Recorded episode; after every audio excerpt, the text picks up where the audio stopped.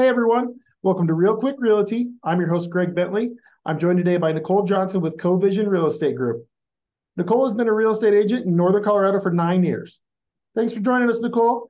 What do you love about Northern Colorado? Hey, Greg, thanks so much for having me.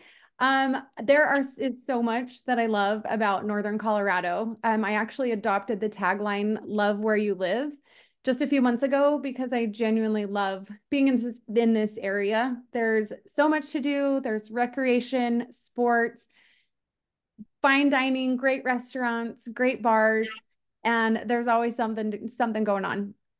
Yeah, I've I've thoroughly enjoyed uh, being here for a decade now. It's it's quite an amazing area. Um, what are the, a few traits people should look for in a real estate agent? Um, a couple of traits that I think are super important when you're trying to find a real estate agent is one, they've got to be great at communicating. You've got to have somebody who can tell it like it is and communicate with you clearly um, and, and make sure they have great expectations. Um, the second one is they need to be calm under pressure. Not every transaction goes super smooth. So you've got to have an agent that can handle the bumps in the road and help give you assurance and guidance through the process.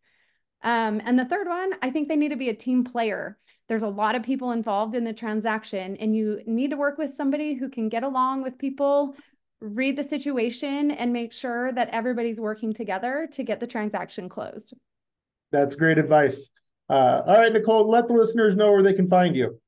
Uh, yep, you can reach me on Instagram at, at Nicole Johnson Realtor, on Facebook at Nicole Johnson Realtor, or you can reach out to me through email at NicoleJohnsonProperties at gmail.com. This has been Real Quick Realty. Thanks so much to Nicole for joining us, and we'll see you tomorrow.